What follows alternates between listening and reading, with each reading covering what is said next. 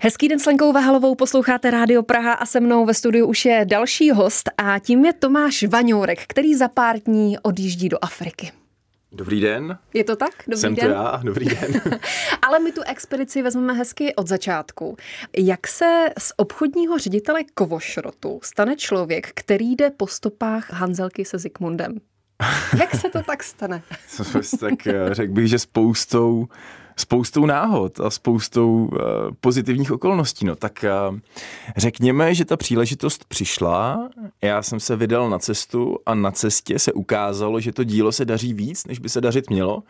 A to vedlo k tomu, že jsem s těžkým srdcem opouštěl Kovošrot. Stával jsem se cestovatelem.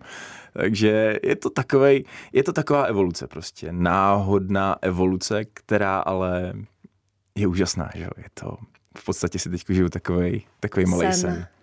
Tam byla ta asijská cesta hmm. a pak africká a jihoamerická. A tu asijskou máte za sebou? Tu asijskou máme za sebou, tu jsme dokončili v roce dva tisíce osmnáct a výsledky jsme prezentovali přímo panu Zikmundovi mm-hmm. v roce dva tisíce devatenáct na jeho stý narozeniny. A vlastně ta asijská cesta byla tak trošičku i přípravou a průpravou na tu, na tu africkou cestu. A na tu asijskou cestu jste se vydali s kolegou, mm-hmm. ale na, na tu africkou ten kolega už tam není. Tak jak to vzniklo? Tak no, covid, že jo, především, protože v roce dva tisíce devatenáct, když jsme vlastně dokončovali produkce z toho, z toho asijského projektu, tak než jsme vlastně se pustili do příprav africké cesty, tak nám do toho zasáhnul covid, všechno se to vlastně komplikovalo, komplikovalo, komplikovalo a výsledkem je expedice Z sto jedna. Takže nejprve Z sto. To byl takový Zikmund sto. Zikmund sto. Zikmund sto, takový dárek k narozeninám. Panu Zikmundovi. Panu Zikmundovi a teď uh, Z sto jedna. Zikmund sto jedna. Kde jsme, ne, to je expedice Z sto jedna, v které Z sto jedna. Jsme trošičku podlehli tlaku okolí pana Zikmunda, hmm. protože to bylo v podstatě, když už se vám podařilo Zikmund sto a když se to podařilo tak, jak se to podařilo, tak teď by měl následovat další projekt. A to byla expedice Z sto jedna, my jsme v tom prostě pokračovat chtěli, protože ty srovnávací fotky, teďko do toho i srovnávací reportáže jsou prostě zajímavý a je fajn ukazovat lidem, jak se mění svět a ještě navíc připomínat tyhle dvě cestovatelské legendy Hanzelku se Zikmundem. Trocha té chlapské ješitnosti tam tak je, když vás trošičku jakoby řadí mezi Hanzelku a Zikmunda, tak moc tak jako trošku člověku dělá dobře. Pořád si držíte tu cestu nebo styl té cesty v tom, že kopírujete ty fotografie těch cestovatelů Hanzelky se Zikmundem a je... děláte to srovnání? Je Dělá... to pořád stejný model? Tohle už je jenom malinkatá část toho modelu. Řekněme takhle, v Ázii to byla hlavní osa cesty, mm-hmm. ale ukázalo se, že ta práce s těma fotkama je mnohem snažší, nebo takhle, když se to naučíte, tak vám to nedělá takový potíže jako na začátku. A pro nás už prakticky, když mi ukážete nějaký místo někde na světě z fotky, tak já už ho jakoby umím najít. Takže to není tak mm-hmm. složitý.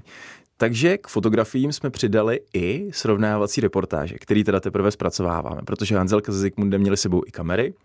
A tak jsme si říkali, když máme fotky, tak proč neudělat obrázky, ještě to rozhejbat a dát tomu trošku barev. Což je potom ale mimořádně zajímavý.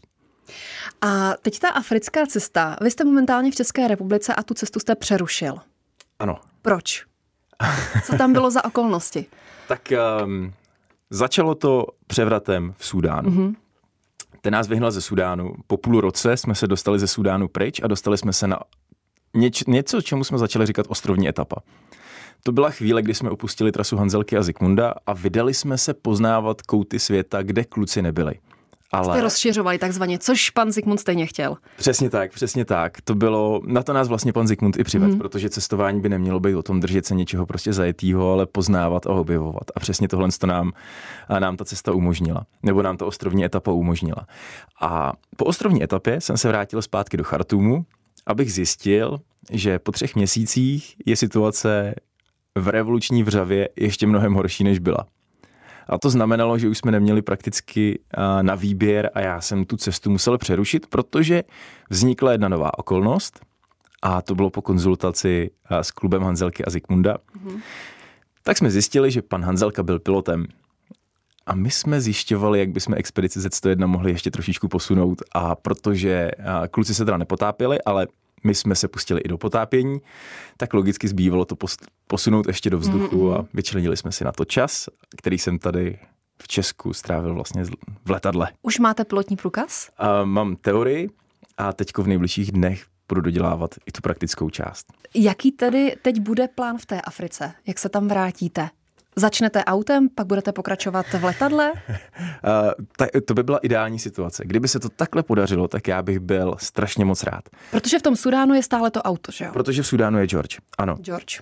George, expediční speciál, dostali jsme ho od kluků Loprajzů a, a jmenuje se George na počest pana Hanzelky. Hmm. Mimochodem to jméno společně s našimi fanoušky přinesl sám pan Zikmund tehdy. A on že říkal, a pane Vaňourku, jak se ten krásný auták bude jmenovat?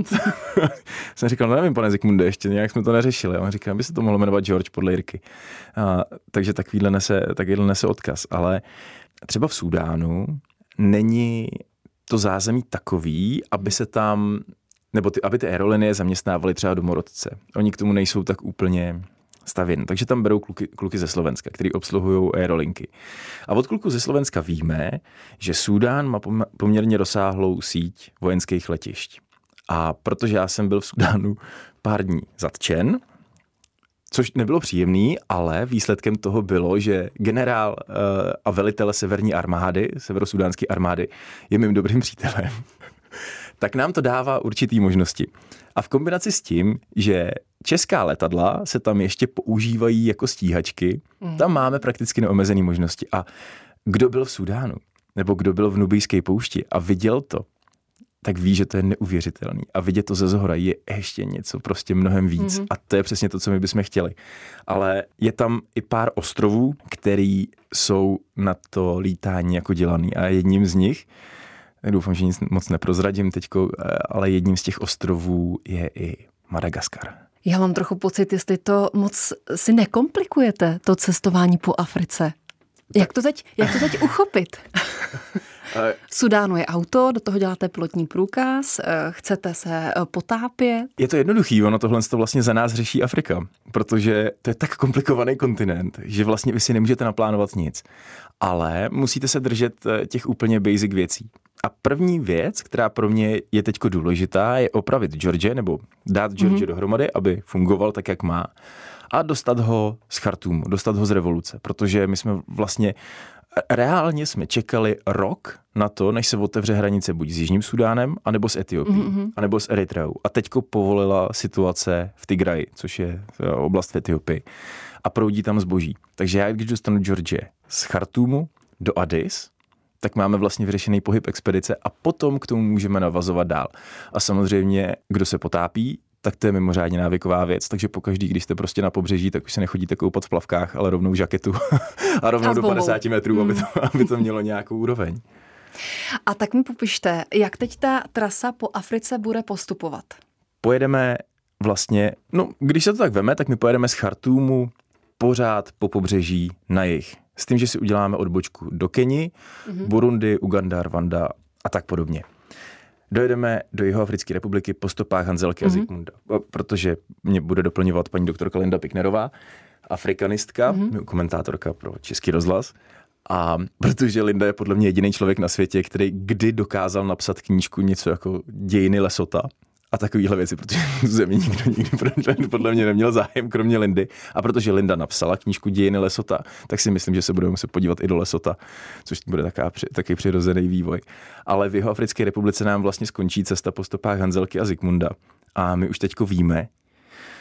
A ten plán jsme vlastně už, um, už i potvrdili, verifikovali jsme si to vlastně i ve Zlíně, že budeme pokračovat z Jihoafrické republiky potom dál po západním pobřeží zpátky do Maroka, kde jsme měli začínat, ale nepodařilo se to kvůli covidu.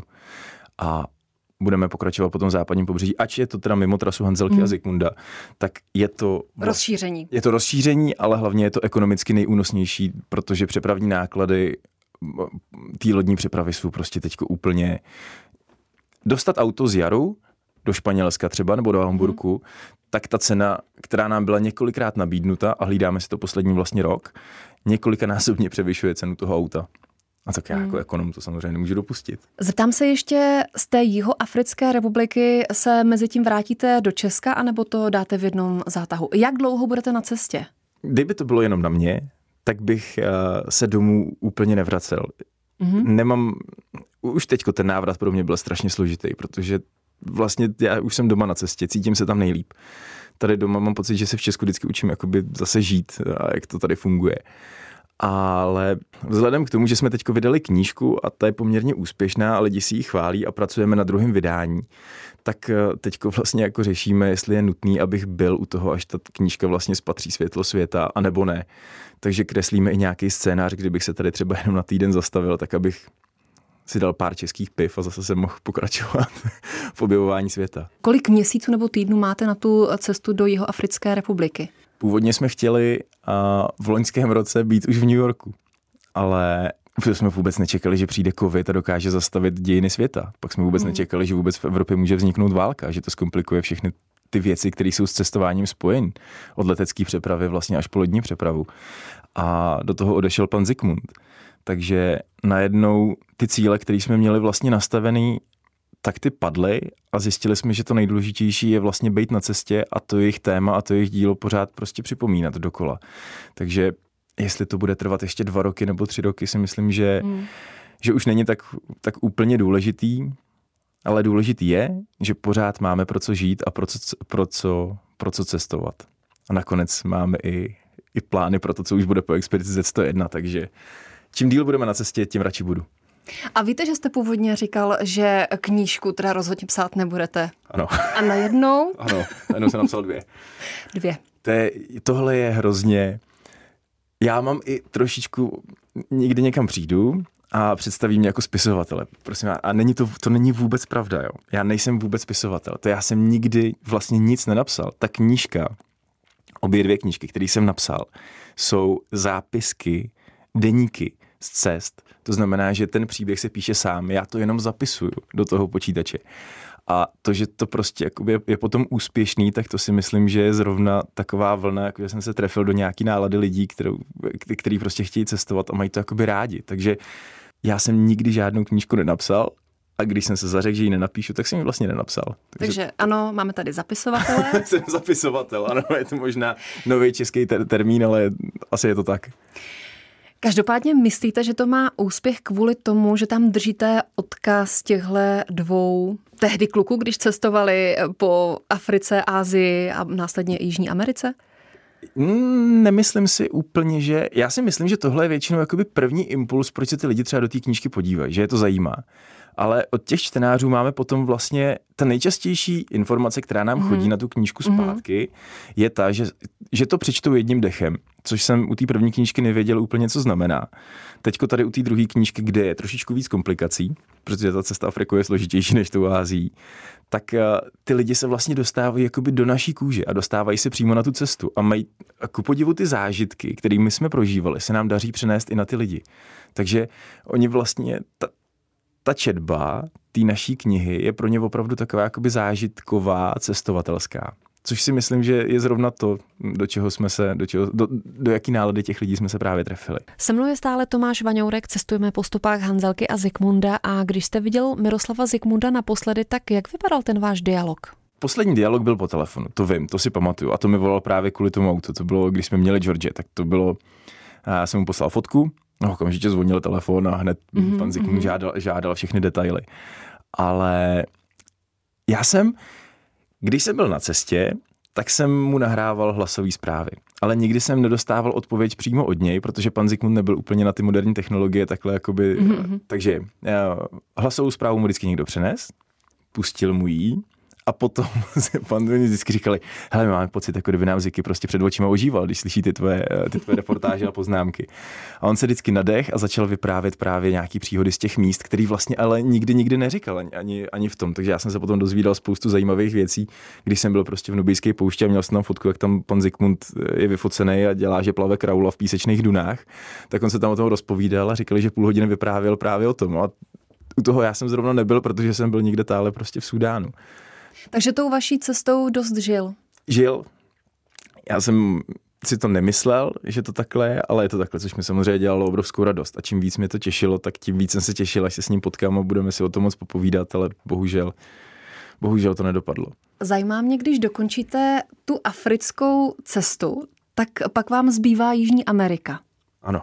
tu procestujete. A teď ano. Já si říkám, když vás to tak naplňuje a baví a vy jste kompletně změnil svůj život, mm-hmm. tak co bude dál? A tak teď to musíme říct mm. nějak chytře, abych neprozradil to, co bych neměl. Ale, jo, tak, takže vy už máte plány. Posluchači máme, ale posluchači jsou chytří, tak já to zkusím nastínit. Uh, Latinská Amerika je ještě po stopách Hanzelky a Zikmunda. Do Spojených států, respektive do Severní Ameriky, kluci nikdy nedojeli, protože nedostali víza do Spojených států. A my to jejich dílo chceme dovést do New Yorku, kde máme výstavní síň domluvenou, připravenou, kde se budou vystavovat naše fotky a srovnávací fotky z cesty po stopách Hanzelky a Zikmunda. To je Severní Amerika a to se všechno udělá autem. Takže budeme mít um, Asii hromadnou dopravou, budeme mít Afriku, Latinskou Ameriku a Severní Ameriku mm-hmm. autem. Kdyby zbýval ještě nějaký kontinent, který by byl třeba promrzlý a dal se udělat nějakým jiným prostředkem, než je auto nebo hromadná doprava, tak bychom to udělali. A kdyby zbýval ještě jeden kontinent, který je mimořádně velký, a dal by se udělat letadlem, tak bychom o něm taky uvažovali. Jasně. To už budete mít hodně nalítáno. Přesně tak. Takže nebude problém. Je potřeba sbírat hodiny a nalítat pipery. Takže vy v podstatě máte na několik let o program postaráno. Ano. A proto mě tak moc těší, že můžu být na cestách, protože si z toho krásného plánu vždycky ukraju malinkatej kousek a mám každou chvíli na cestě, mám pocit, že žiju. A výsledkem těch cest budou reportáže. Tam, kde to půjde, tam budete mapovat cestu Hanzelky Zikmunda. Do toho potápět, letat v letadle a co ještě? Psát další knihy? Zapisovat. Zapisovat, zapisovat, pardon, zapisovat. Zapisovat deníky, aby z toho potom zase možná vznikla nějaká knížka, ale ne, není vůbec tajemstvím, že a, součástí naší cesty je i kameraman. A je to teďko o tvorbě materiálu, aby se potom následně někdo mohl prokousat těma padesáti pěti trovejma diskama, těma materiálama a eventuálně z toho postřihat buď dokumentární, anebo, nebo výpravný film. Takže cílem je i nějaké dílo filmové, dokumentární. Zaznamenávat, dokumentovat a pak následně zpracovávat. Co vás na těch cestách nejvíc baví? Co vás těší? Co vás naplňuje? To dobrodružství. To dobrodružství, protože... Takže ta... i to vězení v Sudánu? Jo, ono to bylo opravdu fajn, když... mm-hmm. Já jsem si tam udělal opravdu spoustu přátel, spoustu, spoustu fajn lidí jsem poznal a poznal jsem i zajímavý situace, takže je to opravdu všechno zlý, co vám ta cesta přináší, tak je v nějakým určitým směru dobrý. A tyhle zkušenosti vlastně můžete získat podle mě jenom na cestách, těžko se to získá tady procházkou kolem řeky v Česku, ale... Bejt v nubijské poušti a bejt tam ve vězení je mimořádně zajímavý zážitek a ty lidi to prostě spojí. A přesně to se mi stalo s těma klukama, který, tam, který mě tam vlastně věznili. Takže byl Tomáš před sudánským vězením a po sudánském vězení. Já jsem si hrozně, vždycky jsem si říkal, jak mě ta Afrika změní a vlastně vás to nezmění. A vždycky jako by rád říkám, že... A, do Afriky jsem odjížděl jako optimista a člověk plný ideálů. A z Afriky jsem se vrátil jako ještě větší optimista a mám ještě víc ideálů. Takže je to asi o tom úhlu, hmm. jak se na ten svět koukáte. Ať se vám daří, Tomáši, přeju jenom to nejlepší na těch cestách a klidně i trochu toho dobrodružství, protože vás to evidentně baví a naplňuje. A budeme se těšit na další rozhovory. Děkuju. Moc děkuju, já děkuju za pozvání. Mým dnešním hostem byl, vím, že to nemáte rád, ale prostě cestovatel. Takhle a zapisovatel Tomáš Vaňourek. Moc děkuji za rozhovor. Děkuji.